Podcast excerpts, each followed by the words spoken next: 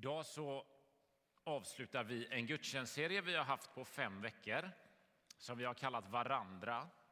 Som vi har sagt handlar om gemenskap på riktigt. Vi tror att det är någonting man kan få i en församling. Det är någonting en församling är kallad att ge och det är också någonting som hänger ihop med tron på Jesus. Idag så är temat som sagt det handlar om människor, för det är just det där varandra och gemenskap handlar om. Så det ska jag predika om nu. Det är det du har hört det sjungas om än så länge och det är så vi fortsätter hela den här gudstjänsten ut. Vi ber en bön. Tack Gud för sånger, bibelord, annat som vi gör och säger som eh, vill stryka under och förtydliga det här budskapet. Kom helig Ande över oss. Öppna ditt ord för våra hjärtan. Öppna våra hjärtan för ditt ord. Amen. Om du tänker efter lite snabbt. Vad skulle du vilja vara känd för? Eller ihågkommen för? Eller förknippad med? Hos andra? För alla har ju någonting som man vill att andra ska förknippa en med. Och det finns ju olika saker som man ska vara ihågkommen för i olika människors ögon. Jag önskar ju att barnen säger att jag är en bra pappa, att Lotta säger att jag är en bra man, att ni som brukar gå hit gillar mig som pastor. Alltså, man, man vill ju bli ihågkommen för olika saker i olika sammanhang. Och när tankarna börjar vandra kring vad vi vill att andra ska komma ihåg en för så dyker det ganska snabbt upp en annan fråga. Och Det är ju frågan vad vi gör när vi inser att vi inte levererar. Ni vet, jag vill bli ihågkommen eller associerad med det ena eller det andra men så inser jag att jag hamnar efter. Vad gör vi då? När det händer så tror jag i princip alla av oss gör samma sak. Då låtsas vi. Ni vet, på något sätt försöker jag liksom putsa på den bilden som jag vill att andra ska ha av mig. Jag låtsas så det inte ser ut som att jag inte levererar eller hamnar efter. Men det finns ett problem med det. För när vi slipar på den bilden utåt istället för att ta tag i anledningen till att vi hamnar efter i det vi strävar mot då blir vi lite mer regisserade. Eller påhittade. Vi blir inte så äkta. Ni vet, det finns en bild av mig som andra har och den är egentligen inte mitt riktiga jag. Men det kan ju leda till att jag i själva verket blir den bilden lite mer. Och så kan man ju tänka så här, ja, men det där händer inte riktigt runt oss. Men jag tror att alla vi har mött människor där man till en början med känner så här, wow, vilken människa! Och så lär vi känna den här personen. Och så inser vi att rätt reaktion kanske borde vara, oj, vilken människa.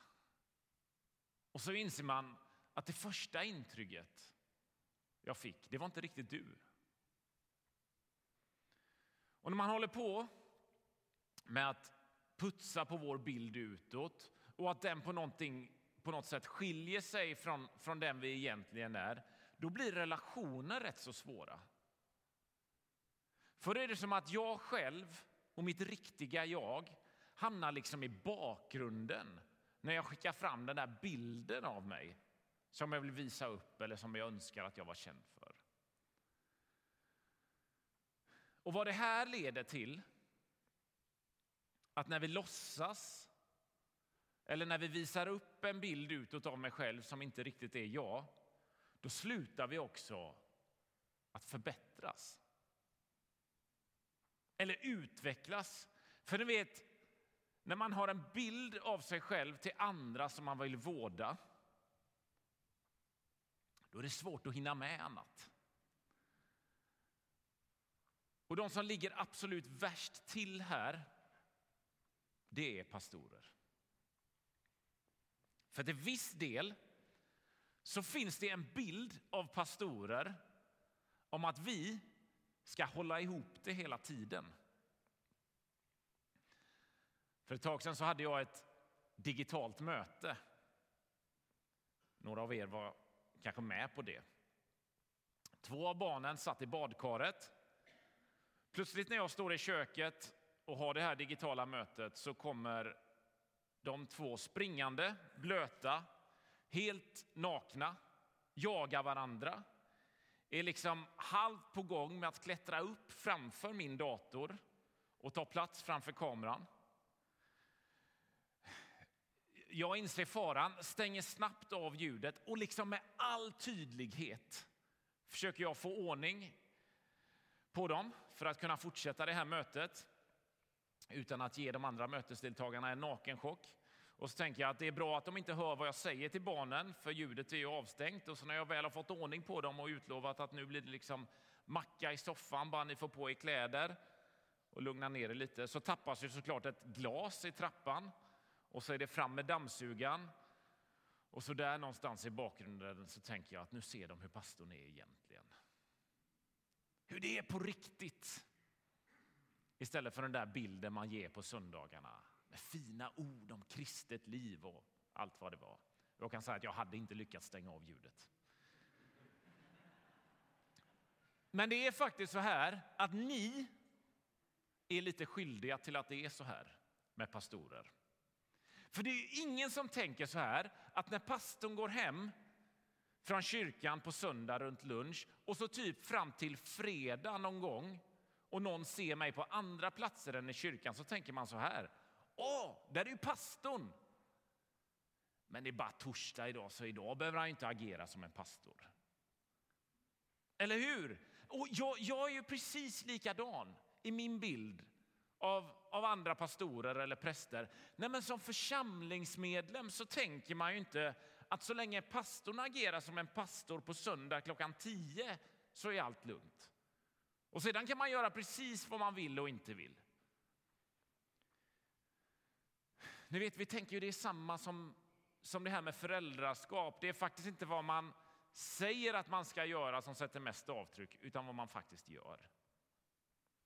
Och som pastor så tänker jag att det är så här att förutan Guds nåd, det är mest det, men förutan Guds nåd så är det i alla fall till viss del förmågan att hålla ihop det till större delen under veckan som gör att jag också har rätten att stå här på söndagar och undervisa och predika. Men sanningen är ju den att vi har alla sådana här situationer. I ert äktenskap, på ert jobb, i ett grupparbete i skolan, vad det nu är. Vi vill visa det vi ska vara bilden av oss för andra. Och den här grejen är någonting som, som alla vi, det handlar inte bara om någon religiös sak, eller det handlar inte bara om att vara ledare. Det är att alla människor har luckor i livet. Alltså luckor mellan hur vi önskar vara i andras ögon jämfört med hur vi verkligen är. Och det är det som gör att vi som sagt låtsas.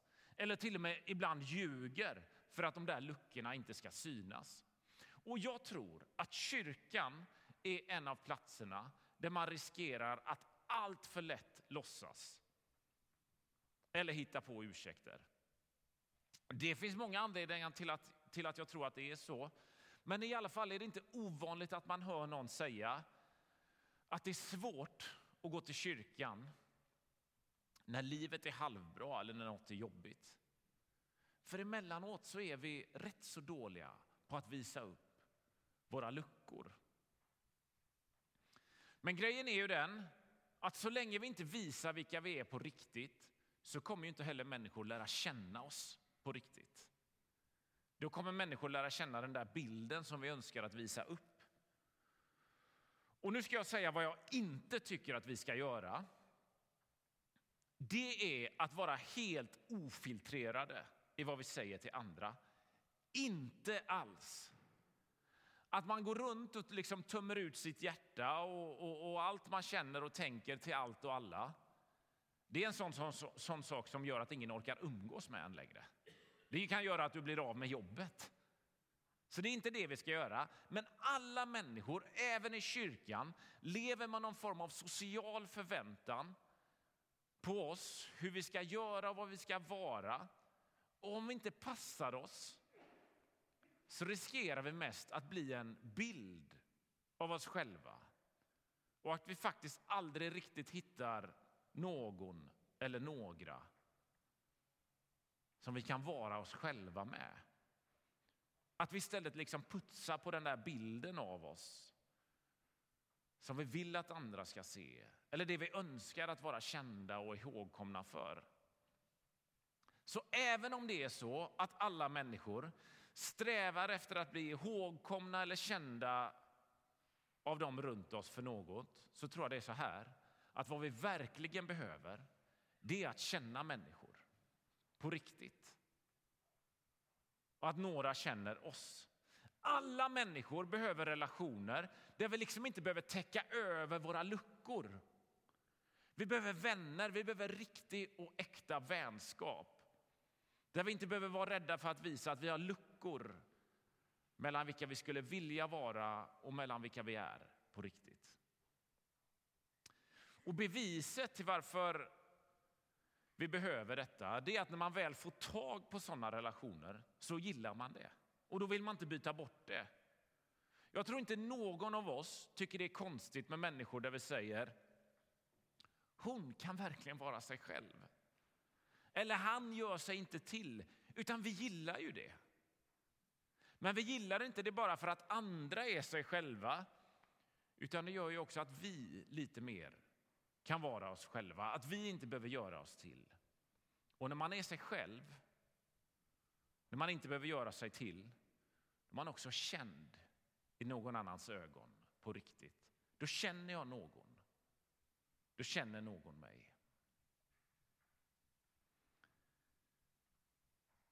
Equmeniakyrkan Vårgårdas vision säger så här. En kyrka för hela livet med Jesus Kristus i centrum. För hela livet. Delvis betyder det såklart olika åldrar. Men också olika skeenden eller olika stadier i livet, för det kan skifta ganska mycket. Och jag tror att ska det verkligen kunna vara för hela livet så behöver man hitta äkta gemenskap. Man behöver få vänner. Man behöver att inte behöva hitta på. Alltså, varför känns det så bra när vi får vänner, när vi inte behöver göra oss till för människor? Jo, för då kopplar det med den saken som vi har återkommit till gång på gång under den här gudstjänstserien. Att vi är Guds avbild först och främst ihop med andra människor.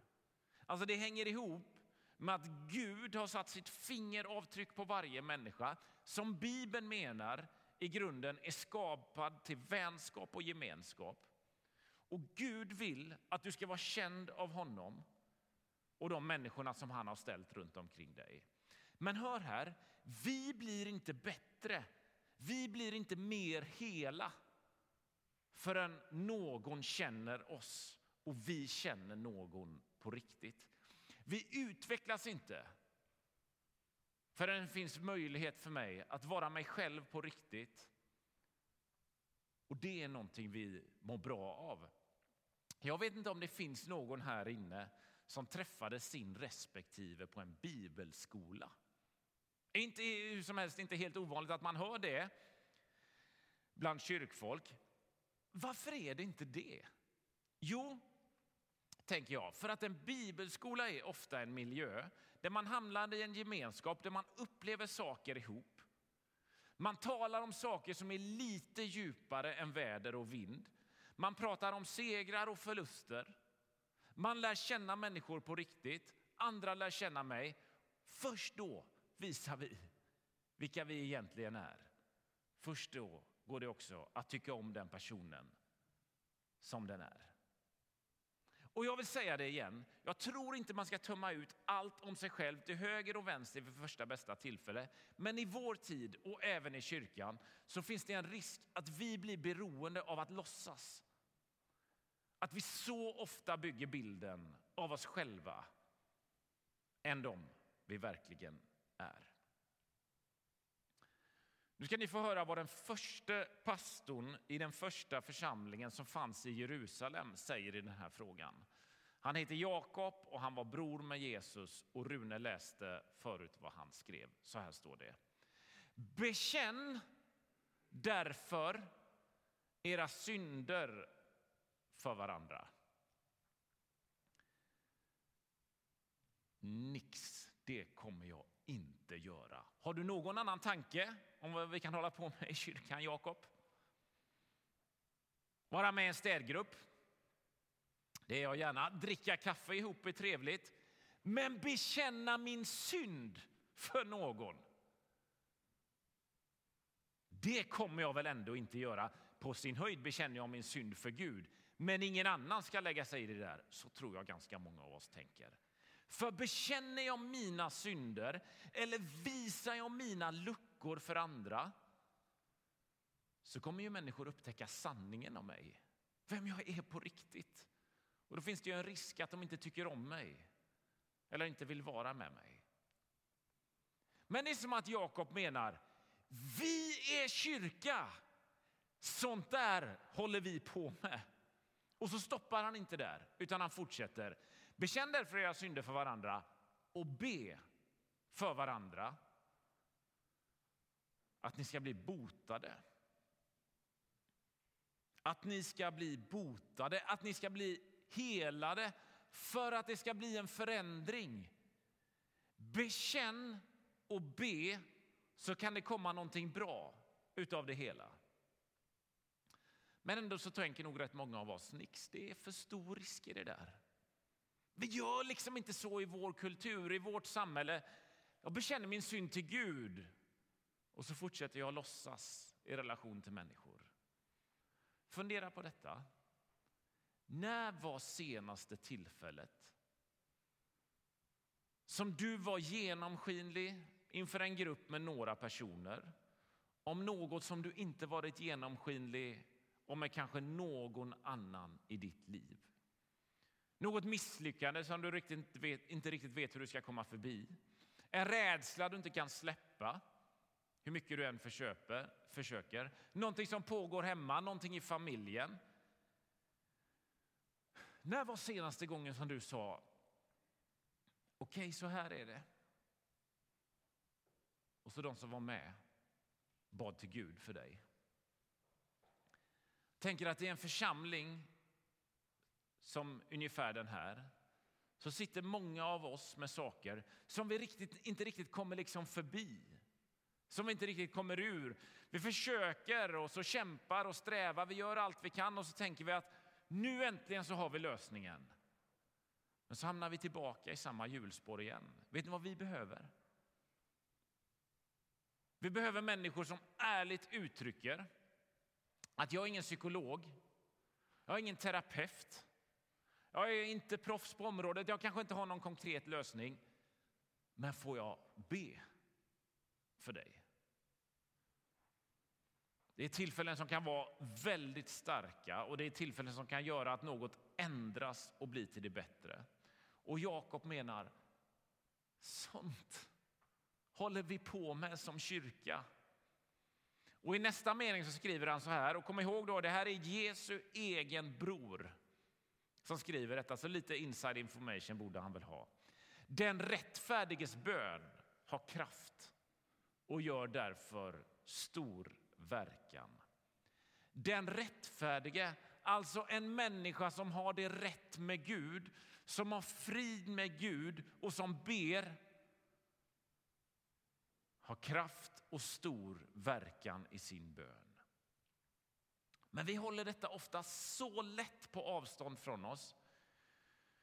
Det är nog rätt så få av oss som regelbundet utsätter oss för sammanhang när det här kan ske. För vi tänker att det där stökiga och svåra i mitt liv, det är inget du ska bry dig om. Jesus säger någonting annat. Han säger att det visst är någonting som rör andra människor. För om någon del i din fysiska kropp blir skadad eller sjuk så vänder ju sig liksom inte resten av kroppen bort och så säger du jag hoppas att det där löser sig för dig. För även om jag inte kan medicin så har jag förstått att när mitt ben bryts eller vad jag nu gör så kommer kroppen också själv göra vad den kan för att ta hand om det skadade på bästa möjliga sätt. Sånt gör kroppar. Och Nya testamentet beskriver församlingen just som en kropp med många kroppsdelar som finns för varandra. Vet ni, våra liv, det är något som rör andra människor. Men det kommer aldrig röra andra människor om vi heller inte bjuder in dem att göra det.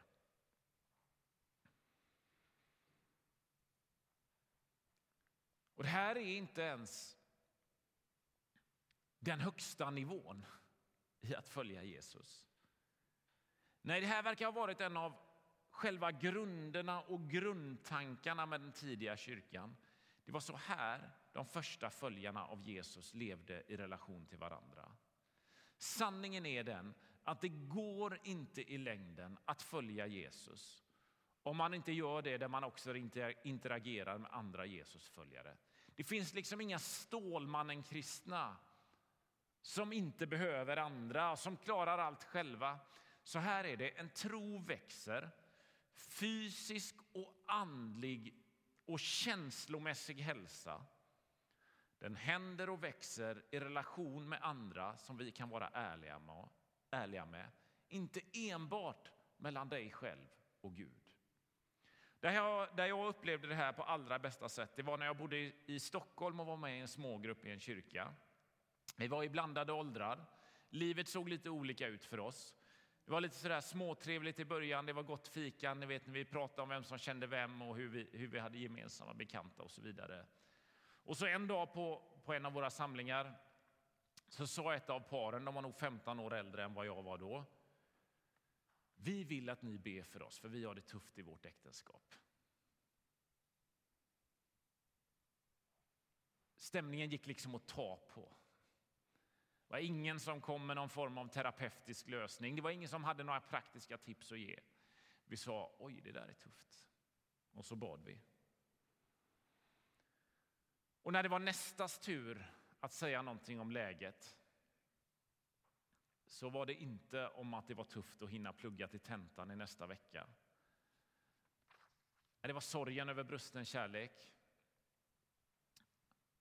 Någon annan lyfte ångesten som inte släppte. Och det var det absolut bästa och viktigaste för mig då. Då var jag typ 25 och singel. Inte ens en fotbollsmatch på en sportbar med hamburgare i stan kom före den där smågruppen. Och det ska ni veta, det var något alldeles extra i mitt liv då. Men den gemenskapen var på riktigt. Jag blev känd av några, jag fick känna några.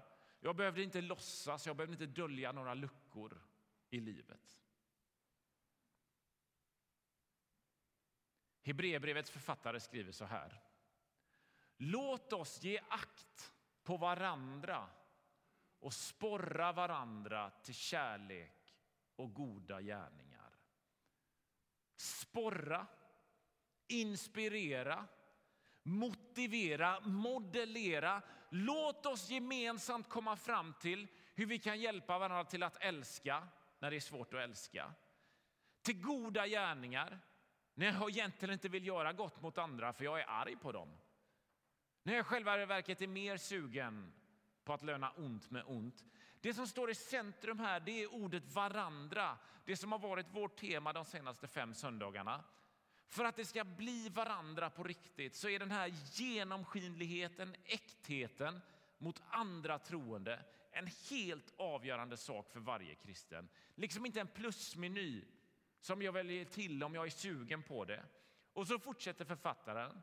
Och Det här tänker jag är viktigt i en tid postpandemi, i en tid då en del av oss håller oss för oss själva eller vi struntar i gemenskapen med varandra.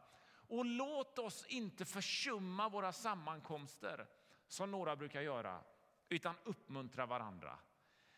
Ah, jag behöver ingen annan. Jag kör på för mig själv, det är liksom jag och Gud och så är det bra så. Det är lite som att Hebreerbrevets författare skriver, du kan inte göra så. Vänta lite, det går liksom inte att följa Jesus på egen hand. Vet du inte det?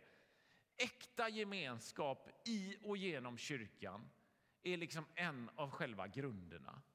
Att någon vet lite vad som finns bakom bilden jag lätt sätter framför andra. Att någon frågar efter mig när jag saknas. Att när jag är i behov av något så är det någon som steppar upp för mig. Varandra är en så central del i Nya testamentet. Hör på ett av Paulus inspel på temat. Det är från Galaterbrevet 1. Bröder, om någon ändå skulle ertappas med en överträdelse ska ni som är andliga människor visa honom till rätta, men gör det med ödmjukhet. Om någon skulle ertappas med en överträdelse, alltså om någon skulle ställa till det. Vet ni vad vi gör om någon ertappas med en överträdelse? Vi mässar någon om det. Eller vi pratar med någon annan om vad en tredje gjort mot mig. Men Paulus säger att om någon skulle ertappas med en överträdelse ska ni som är andliga människor, alltså ni som följer Jesus och vill gå hans väg så gott ni kan, göra så att den personen hamnar rätt igen. Paulus skriver visa till rätta. Det kan låta obekvämt för oss, men det handlar om någon form av vägledning i ödmjukhet. Att ge nåd till någon som behöver det och säga håll inte fast vid öga för öga, tand för tand. Utan vi följer Jesus som reste upp oss trots att vi inte förtjänade. Så nu ser vi till att göra samma sak för andra. Och så fortsätter Paulus så här i frågan om varandra. Bär varandras bördor så uppfyller ni Kristi lag. Bär varandras bördor. Alltså, kliv in under någon annans börda. Varför då? Jo, för det är vad andra människor behöver som inte klarar av att bära, bära bördan själv. Och Paulus skriver att det är sånt som Jesusföljare, kristna, agerar. Det är så man handlar. Men problemet är att vi kan inte låta någon komma in under våra bördor och bära dem om vi inte låter människor veta om att vi har bördor att bära. Det är ingen som kan bära min börda så länge det jag låter människor upptäcka är låtsasbilden av mig. Det är som att Paulus liksom förutsätter att hans läsare det är en samling med Jesusföljare som vet vad var och en går igenom, vet hur man gör för att liksom kliva in under varandras bördor och bära dem. Så uppfyller ni Kristi lag. Det vill säga, då håller ni det bud som Jesus ger sina följare strax innan han dör. Älska varandra. Så som jag har älskat er ska också ni älska varandra. Att älska varandra på det sättet som Gud har älskat oss genom Jesus, det är att uppfylla Kristi lag. Det är liksom det bud, det är den uppmaning som definierar hela Nya testamentets etik och moral för alla som vill följa Jesus. Och Paulus menar att bara genom att finnas i varandras liv på ett sånt sätt så att vi vet vad som är varandras bördor och att vi liksom kliver in under dem och bär dem så har vi ett perfekt exempel på vad det innebär att älska varandra. På samma sätt som Gud har älskat oss genom Jesus Kristus. Det här är en av anledningarna till varför det inte går att följa Jesus på egen hand. För om vi aldrig kliver in under någon annans börda, om vi aldrig låter någon kliva in under min börda, så gör vi det inte på rätt sätt. Så tydligt är Nya testamentet. Varandra, varandra, varandra. Det är liksom en av de stora nycklarna i tron och församlingslivet. Hör här, nu ska jag säga en av de mest grundläggande sakerna kring Gud och tron, nämligen detta. Gud tar emot oss precis som vi är. Vi vill att det ska vara en av sakerna som ringer i folks öron när de möter kyrkan. Men det finns en sak till som toppar det som liksom får det att slutas till en perfekt cirkel och det är detta att Gud älskar oss för mycket för att låta oss fortsätta vara precis som vi är. Det är kom som du är. Gud älskar dig, men det finns en möjlighet till förändring. Kom som du är. Men resultatet är att saker och ting blir bättre. Det blir annat än vad det är. Vet ni, här har vi det vackra evangeliet, men också det fantastiska med en lokal församling som vi är. När en församling ger människor möjlighet att låta dem, att låta oss komma just som vi är utan att behöva visa upp en regisserad bild av oss och säga här är mina bördor och hoppas du inte dömer mig för dem. Skulle du kunna kliva in under min börda och hjälpa mig att bära dem? När det händer så börjar Gud förvandla en människa från insidan. Men den förvandlingen den händer alltid och enbart i gemenskap med andra människor. Och vad Gud tänkt det är att alla som är en del av den här församlingen också är en del av människors förvandling. Hör här, ni som ser er som en del av kyrkan Vårgårdas gemenskap. Ni är tänkta att vara en del av andras förvandling.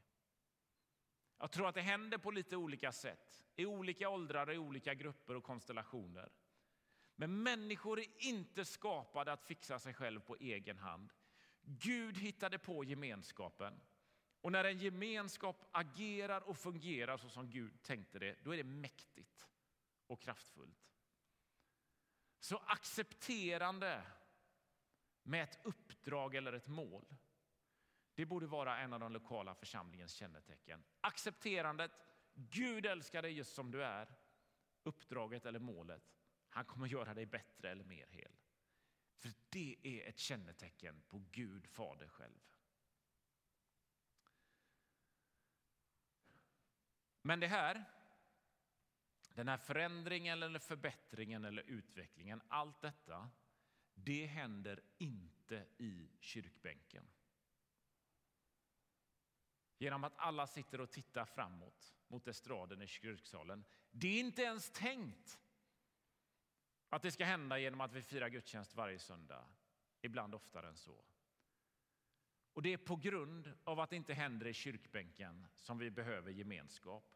Jag tror att alla människor som vill följa Jesus behöver ett sammanhang där de här konversationerna och relationerna kan hända. För det händer mer ansikte mot ansikte än att man sitter med ansiktet vänt mot estraden.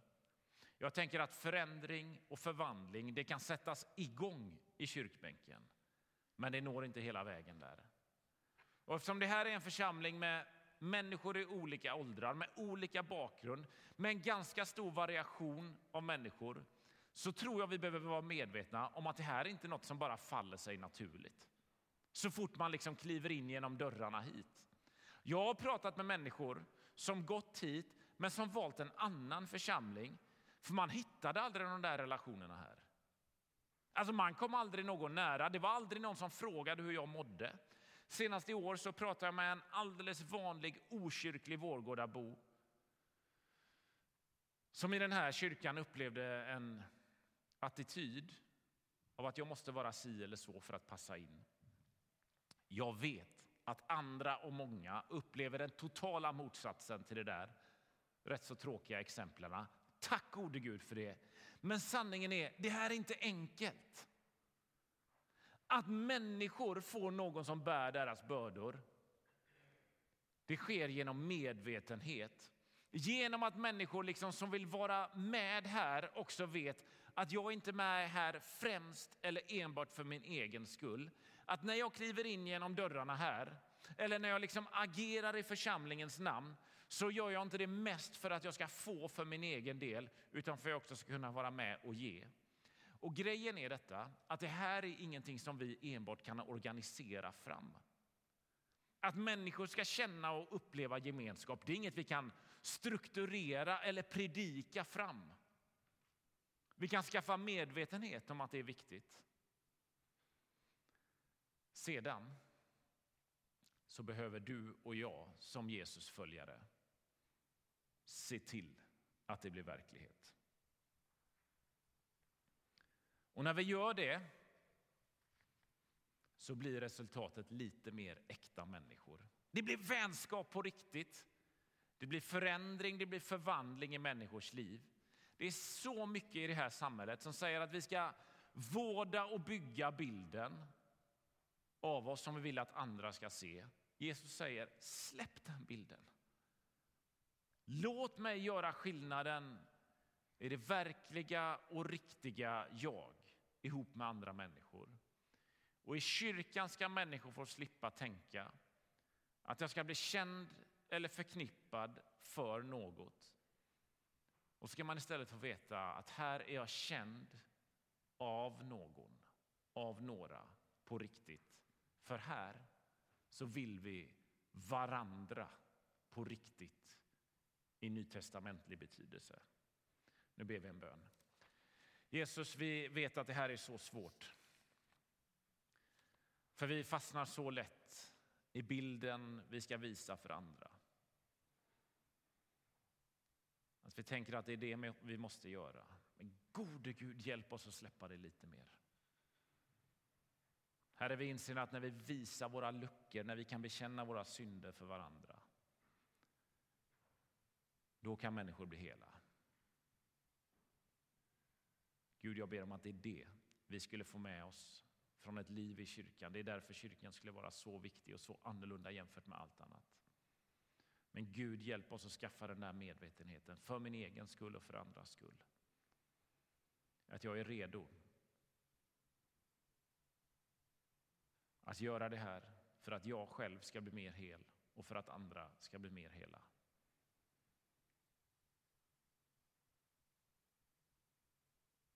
Amen. Nu får vi lyssna på en sång.